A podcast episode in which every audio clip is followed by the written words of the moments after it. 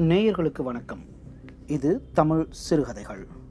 Podcasting வானொலியில் இன்று நாம் கேட்கவிருக்கும் சிறுகதை தேவகி. எழுதியவர் குகப்பிரியை. குகப்பிரியை என்னும் ஸ்வர்ணாம்பாள் தமிழ் வெகுஜன பத்திரிகையில் தொடர்ந்து எழுதியவர். இவரது பெயரில் மூன்று சிறுகதை தொகுப்புகள் வெளிவந்துள்ளன. ஆறு நாவல்களை எழுதியுள்ளார். இரண்டு கட்டுரை நூல்கள் வெளிவந்துள்ளன. மொழிபெயர்ப்பு துறையிலும் தொடர்ந்து செயல்பட்டுள்ளார். ஆயிரத்தி தொள்ளாயிரத்தி நாற்பதுகளில் குறிப்பிடத்தக்க பெண் எழுத்தாளர்களில் இவரும் ஒருவர். வங்க நாவல்கள் சிலவற்றை இவர் தமிழாக்கியுள்ளார். இப்பொழுது கேட்கலாம் தேவகி சிறுகதை. எனக்கு அப்பொழுது வயது இருபது. பெண்கள் கலாசாலையில் பிஏ வகுப்பில் படித்துக் கொண்டிருந்தேன். ஹாஸ்டலில் என்னுடன் இருந்த பெண்களில் தேவகி எனக்கு உயிர் தோழி சுபாவத்திலேயே சங்கோஷமுள்ள எனக்கு ஹாஸ்டலில் வெகு பெயர்கள் சிநேகிதம் இல்லாததில் என்ன ஆச்சரியம்? வகுப்பில் பாடங்கள் முடிந்ததும் நேரே மாடிக்கு போய்விடுவேன். கீழே வகுப்புகளும் மாடியில் ஹாஸ்டலும் இருந்தன. சில சமயங்களில் அன்று நடந்த பாடங்களை பற்றி மாணவிகள் ஏதேனும் கேட்டால் கேட்டதற்கு மட்டும் பதில் சொல்லிவிட்டு நேரே வந்து விடுவேன். மாலை ஆகாரம் ஏதாவது சாப்பிட்டுவிட்டு தோட்டத்தை சில சமயம் சுற்றுவேன். சில சமயம் மாடி தாழ்வாரத்திலேயே உழவி பொழுதை கழிப்பேன். மறுபடியும் அறையுள் புகுந்தால் பாடக்குவியல்களுக்கு இடையில்தான் மூழ்கி கிடப்பேன். விளையாட்டு ஒவ்வொருவருக்கும் கட்டாயம் என்று ஏற்பட்டது. எனக்கோ விளையாட்டென்றால் அவ்வளவாக பிடிக்காது. அப்படியே பிறர் பொருட்டு ஆடினாலும் தோற்று விடுவேன் அவ்வளவுதான். விளையாட்டுகளிலும் உழவுவதிலும் செலவு செய்யும் நேரம் வீண் பொழுது என்று எனக்கு தோன்றும். இந்த ஒரு விஷயத்தில் மட்டும் தேவகி எனக்கு நேர் விரோதம். விளையாட்டுகளை பற்றி ஓயாமல் சவ் சவ் என்று பேசுவாள். கேலியும் சிரிப்பும் தான் எப்பொழுதும். நான் எவ்வளவுக்கு எவ்வளவு நிசப்தமாக இருந்தேனோ அவ்வளவுக்கு அவ்வளவு அவளை சுற்றிலும் எப்பொழுதும் பேச்சும் சிரிப்பும். தோட்டத்தின் எந்த கோடியிலாவது கலகலவென்று சிரிப்பு சத்தம் கேட்டால் தேவகி அங்கேதான் இருப்பாள். ஒரு காரணமும் இல்லாமல் இன்று ஏன் இவ்வளவு சீக்கிரமே கடையை கட்டிவிட்டோம்? தேவகியை கேட்டேன். முத்துச் சுடர் போலே நிலவொளி முன்பு வரவேணும் என்று பாடியவளாய் விஷமச் சிரிப்புடன் அவள் என்னை பார்த்தாள். ஏதாவது காரணம் இல்லாமல் உலகத்தில் ஒரு காரியமும் நடப்பதில்லை என்கிற வேதாந்தம் உனக்கு தெரியாதா? என்றாள். நீதான் எனக்கு புஸ்தக புழு என்று பெயர் வைத்திருக்கிறாயே எனக்கு வேதாந்தம் எப்படி தெரியும்? சரி கிடக்கட்டும். நிலா என்ன ஆனந்தமாக இருக்கிறது? விளையாட்டில் சதுரங்கம் கேரம் முதல் எல்லாவற்றிலும் வருஷத்தில் ஒரு வெள்ளிக்கிண்ணம் அவளுக்கு நிச்சயம் கிடைக்கும். எல்லா கிண்ணங்களையும் அழகாய் துடைத்து மேஜையின் மேல் வைத்திருப்பாள். வழக்கமாய் எங்கள் அறைகளில் மூவருக்கும் ஓர் அறை என்பது ஏற்பாடு. தற்செயலாய் அந்த வருஷம் நாங்கள் இருவர் மட்டுமே ஓர் அறையில் இருந்தோம். நல்ல நிலா. நிலவொளியினால் உலகமே மயங்கி கிடப்பது போல் தோன்றிற்று. சந்திரிகையை வாவென்று கூவி அழைப்பது போல் அலைகள் ஆரவாரித்து கொண்டிருந்தன. அன்று நாங்கள் ஒன்பதரை மணிக்கே பாடங்களை முடித்து விளக்கை அணைத்து விட்டோம். நீல உழவ போகலாமா? நமக்குத்தான் அதற்கெல்லாம் சுதந்திரம் இல்லையே என்றேன். வீர சுதந்திரம் வேண்டி நின்றார் பின்னர் என்று பாடத் தொடங்கியவள் ஹம் சரி கிடக்கட்டும். தாழ்வாரத்தில் இருந்தாவது நிலவையும் கடலையும் பார்க்கலாமோ? கூடாதோ? அதற்கு ஒருவரும் தடை சொல்ல மாட்டார்களே. என்று கூறியவளாய் இரண்டு கைகளிலும் இரண்டு நாற்காலிகளை தூக்கி தாழ்வாரத்தின் ஓ- சுவர் ஓரம் போட்டாள். இருவரும் உட்கார்ந்தோம். தரையில் புரண்டு கொண்டிருந்தன. தேவகி தேவகி என்று மெதுவாய் தட்டினேன். கண்கள் கலங்கியிருந்தன. அசாத்திய தலைவலி நல்ல சூடாய் ஒரு கப் காப்பி வேண்டும் என்றாள். நானும் காப்பி சாப்பிடவில்லை. உடனே கீழே இறங்கி சமையற்கட்டிற்கு ஓடி காப்பி கொண்டு வந்தேன். காப்பியை சாப்பிட்டால் பிறகு எழுந்து படுக்கையில் படுத்தாள். கொஞ்ச நேரம் அமைதியாய் படுத்திரு என்று சொல்லிவிட்டு நான் தாழ்வாரத்தில் உளவலானேன் சற்று நேரம் நாங்கள் பேசவில்லை. அலைகளின் பேரிரைச்சல் ஏதோ இனிய கானம் போல் கேட்டுக்கொண்டு சிந்தையில் ஆழ்ந்திருந்தாள் தேவகி. சற்று நேரத்திற்கு ஒருமுறை சென்று கொண்டிருந்த விதவிதமான மோட்டார் ஊதுகுழல்களின் சத்தமும் அடங்கிவிட்டது. அப்போது எங்கிருந்தோ புல்லாங்குழலின் இனிய கானம் கிளம்பி காற்றில் தவழ்ந்து வந்து எங்கள் செவிகளில் விழுந்தது. ஆனந்தத்துடன் கண்களை மலர விழித்தவளாய் என்னை பார்த்தாள் தேவகி. நானும் முற்று கேட்டேன். எங்கேயாவது இசைத்தட்டு வைத்திருக்கிறார்களோ? என்றேன். இல்லை என்பதற்கு அடையாளமாய் தலையை அசைத்தாள். அவ்வளவுதான். அந்த இன்னிசையில் ஆழ்ந்து விட்டாள் தேவகி. அவளை சொல்லுவானேன் நானும் ஆனந்த வாரதியில் ஆழ்ந்தேன். அடடடடா. என்ன இனிமை. இதை எப்படி பிறருக்கு விவரிக்க முடியும்? என்றாள் தேவகி. அதிக ஆனந்தமிருந்து பேசும் பொழுதுதான் அவள் என்னை கொஞ்சலாய் தங்கு என்று கூப்பிடுவாள். எப்படி விவரிக்க முடியும்? என்று சொல்லிவிட்டு கானம் எங்கிருந்து வருகிறது என்பதை ஆராயலானேன்.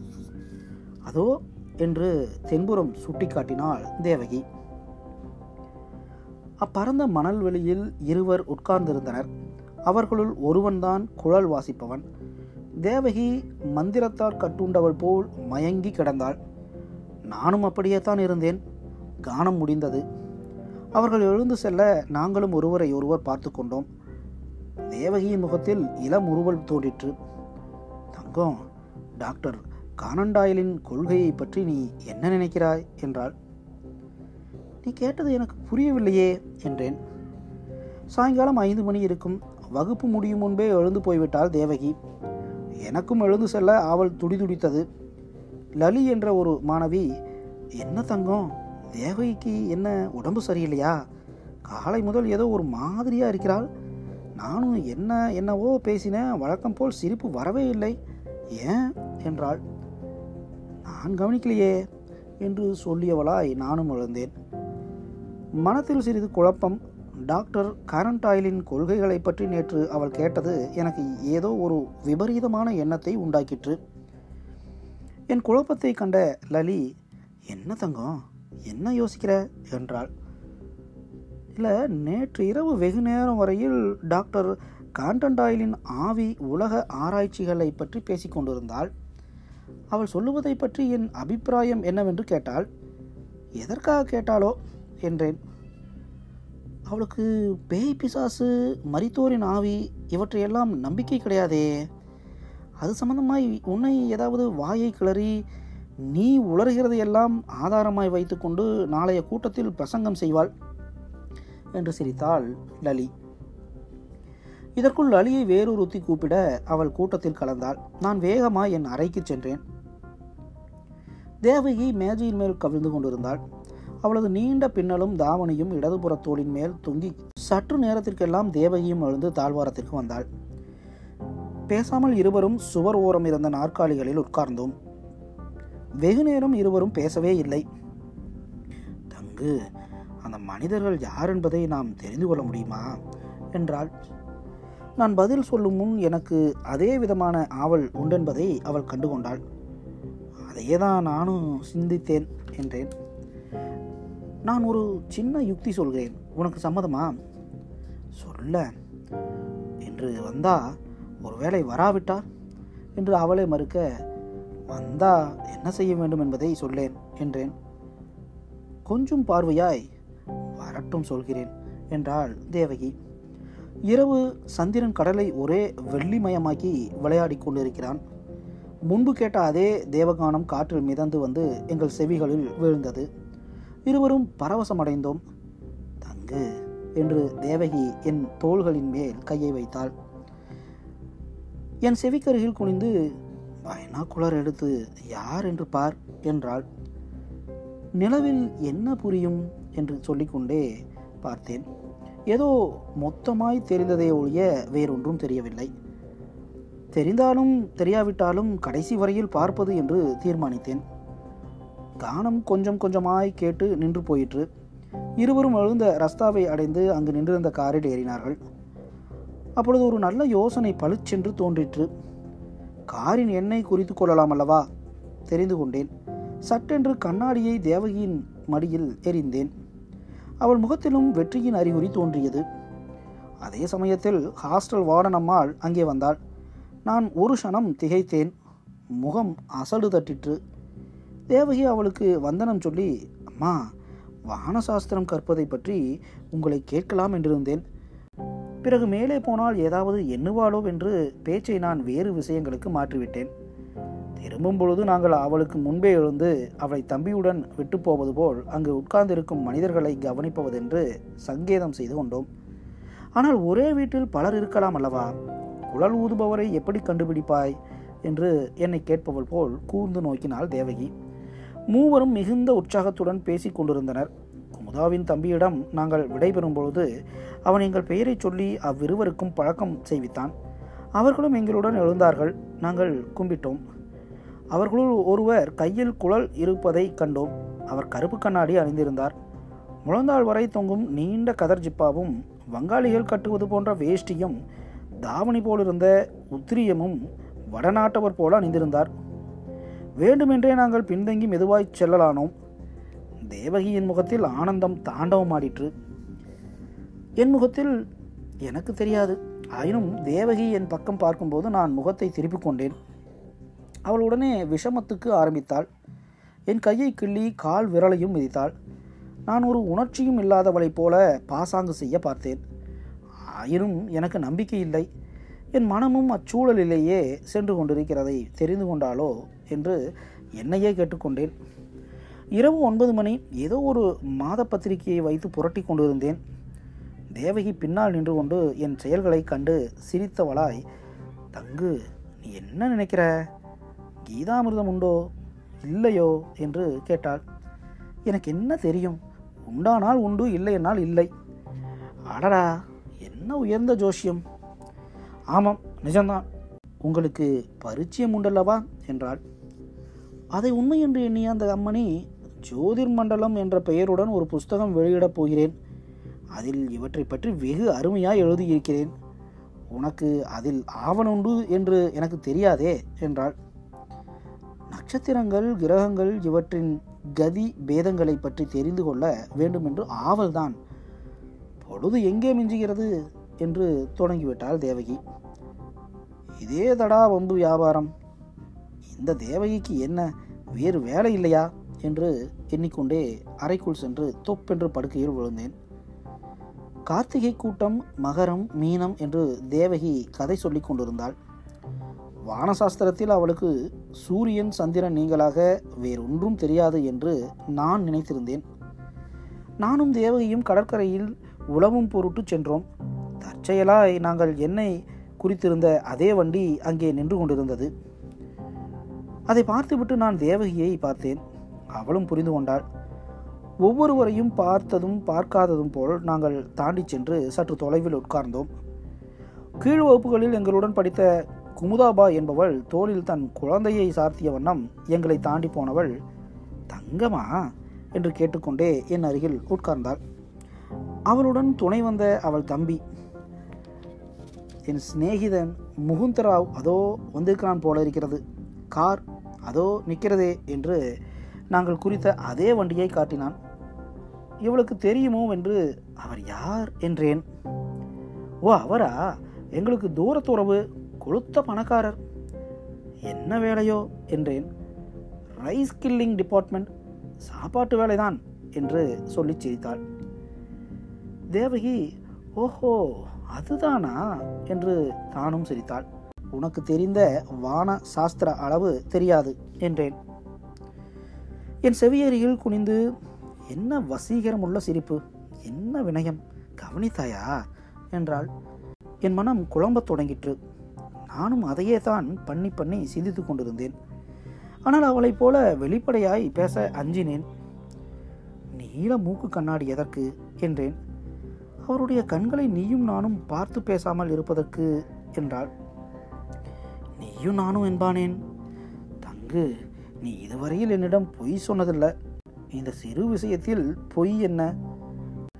உன்னுடன் தொந்த யுத்தம் செய்வேன் என்று எண்ணம் என்று குழந்தை குரலில் அன்பு ததும்ப கேட்டாள். பளிச்சென்று தெரிந்துவிட்டது என் நெஞ்சம் அவரை தொடர்ந்து போயிருக்கிறது என்று. என்ன பதில் சொல்வது என்று தெரியவில்லை. இந்த நிலைமையில் அந்த வேணுகானம் மறுபடி கேட்கத் தொடங்கிற்று. தங்கு அதற்கு மேல் பேசவில்லை. மறுநாள் குமுதம் உட்பட முகுந்தராவ் எங்கள் அறைக்கு டீ சாப்பிட வந்தார். நல்ல படிப்பாளி. அருமையான ஞானம். எல்லோரும் சற்று நேரம் பேசிக் கொண்டிருந்தோம். தேவகி குழந்தை பருவத்து நிகழ்ச்சிகளை ஒவ்வொன்றாக சொல்லி சொல்லி குமுதத்தை பரிகசித்து கொண்டிருந்தாள். அவர்கள் வீட்டிற்கு புறப்படும் பொழுது அடிக்கடி வந்து போகும்படி தேவகி வேண்டிக் கொண்டாள். அவர்கள் சென்று சற்று நேரத்திற்கெல்லாம் வழக்கம் போல் படிக்க உட்கார்ந்தோம். படிப்பில் மனம் சென்றால்தானே சுமார் பதினைந்து நிமிஷம் புஸ்தகத்தை புரட்டியிருப்பேன். தங்கு என்ற குரல் கேட்டு தூங்கி விழிக்கிறவள் போல் திடுக்கிட்டேன். தூங்காமல் தூங்கி சுகம் பெறுவதற்காலம் என்று பாடியவளாய் விஷமச்சிரிப்புடன் தேவகி என் நாற்காலியின் கையின் மேல் உட்கார்ந்து விஷயம் தெரிந்ததா? என்றாள். என்னவென்று விளங்காமல் விழித்தேன். என் மனம் குழம்பத் தொடங்கிற்று. முகம் சூடேறிற்று. தங்கு நான் சொல்லுவதை பற்றி வருந்துவதில்லை என்று வாக்களிப்பாயா? என்றாள். ஆஹா அவர் முகுந்தராவ் குருடர் என்று சொல்லுகையில் அவள் குரல் கம்மி போயிற்று. அப்படியா? என்று திடுக்கிட்டு போனேன். ஆனா ஆனா டீ சாப்பிடும் பொழுது ஒவ்வொருவர் பேசும் பொழுதும் அவர் அவரை பார்த்து புன்னகை செய்தது அந்த முக தேஜஸ் என்று ஆச்சரிய மிகுதியினால் கூவினேன். மிகவும் தனிந்த குரலில் தங்கு சிருஷ்டியில் ஐம்புலன்களில் ஒன்றின் உணர்ச்சி குன்றுவிட்டால் மற்றவற்றின் சக்தி அதிகரித்து விடும் என்று கேள்விப்பட்டிருக்கிறாயா? அதையே தான் நேரில் காண்கிறோம் என்று சற்றே நிறுத்தினார். எனக்கு என்ன சொல்வதென்றே விளங்கவில்லை. என்ன தங்கு பொய்யென்று எண்ணுகிறாயா? உன்னிடம் நான் எதையாவது ஒழித்ததுண்டா?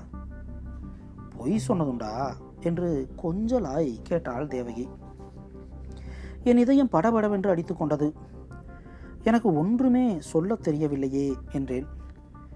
அடி அசடே உனக்கு என்ன தெரியும்? அவர் உன்னை நேசிக்கிறார். அதை நான் கண்டுபிடித்து விட்டேன் என்று பெருமிதத்துடன் சொன்னாள். அவள் குரல் சற்று கரகரத்தது. எப்படி? டீ கொண்டு வைக்கும் பொழுது நீ வருவதையும் போவதையும் நான் கணக்கெடுத்து விட்டேன். அவரது கீதத்தை நாம் தேவகானம் என்கிறோம். உன் குரலொலியை அவர் அதனிலும் அதிகமாய் மதிக்கிறார் என்று தெரியுமோ? ஆச்சரிய மிகுதியினால் உண்மையாகவா என்றேன். அவர் தெரிந்து கொண்டுதான் இருந்தார். நீ பேசும்பொழுது அவர் முகத்தில் தோன்றிய ஆர்வத்தையும் ஆனந்தத்தையும் தங்கு நீ முழு அசடு.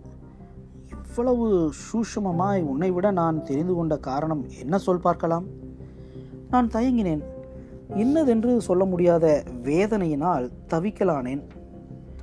நான் உன்னிலும் அதிகமாய் அவரை அவரை காதலிப்பதனாலேயே அவருடைய ஒவ்வொரு சிறு மாறுதல்களையும் உணர்ச்சிகளையும் நான் அறிந்து கொள்கிறேன்.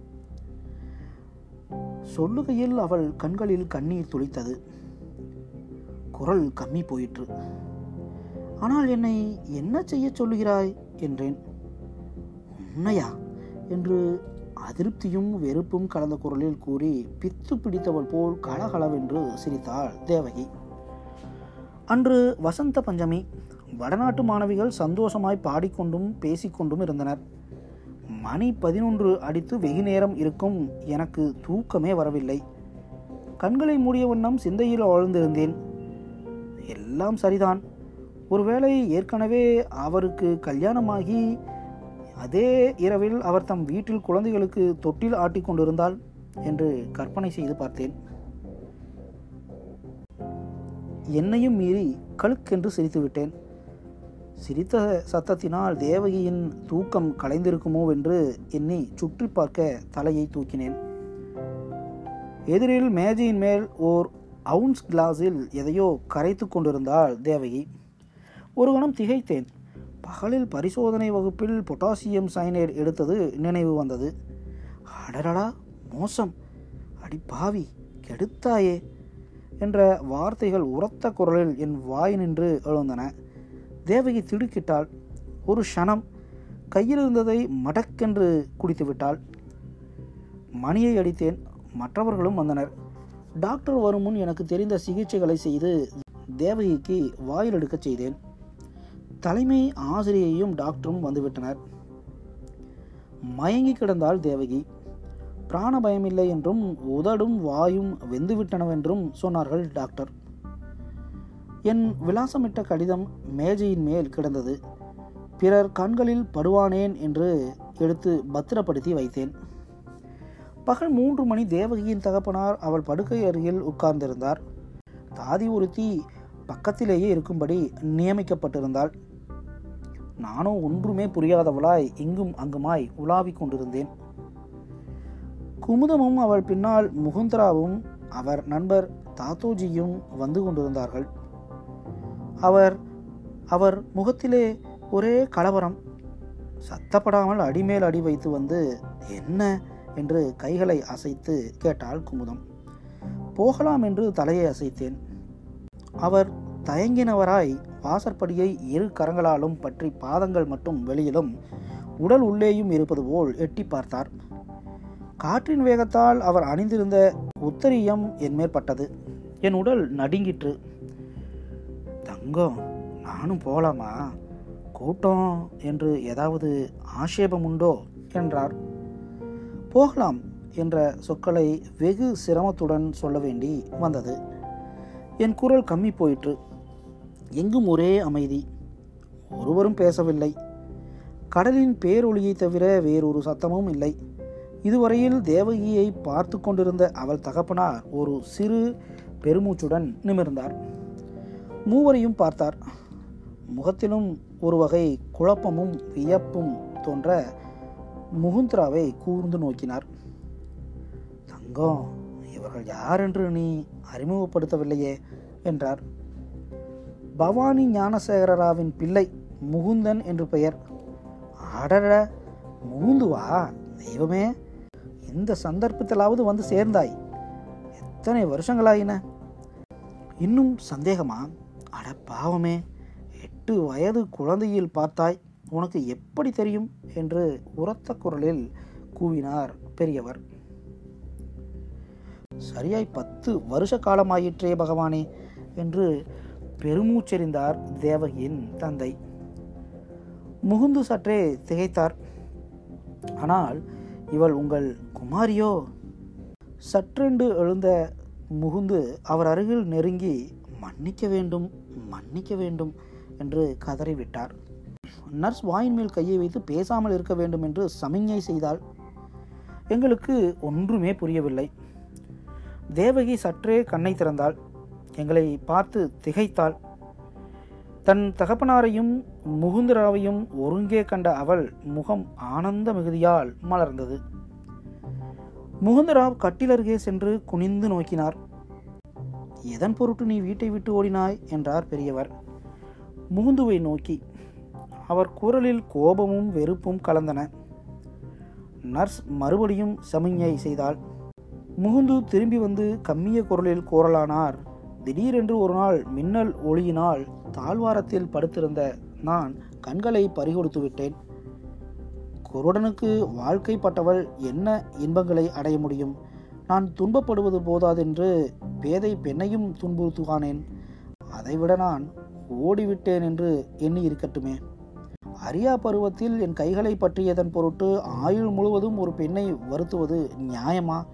என்று சற்றே நிறுத்தினார் பெரியவர் பேச நாவழாமல் பிரமித்து நின்றார். தேவகி உன் மனைவியா? என்று கூவினாள் குமுதம். என் நெஞ்சின் மேல் பெரிய பாறாங்கள் விழுந்தது. இதயம் வெடித்துவிடும் போல் இருந்தது. கண்களில் நின்று கண்ணீர் தாரை தாரையாய் பெருகிற்று. நேர்கள் இதுவரை கேட்டது தேவகி சிறுகதை. எழுதியிருந்தார் குகப்பிரியை. மீண்டும் மற்றுமோர் சிறுகதையில் சந்திப்போம். வணக்கம்.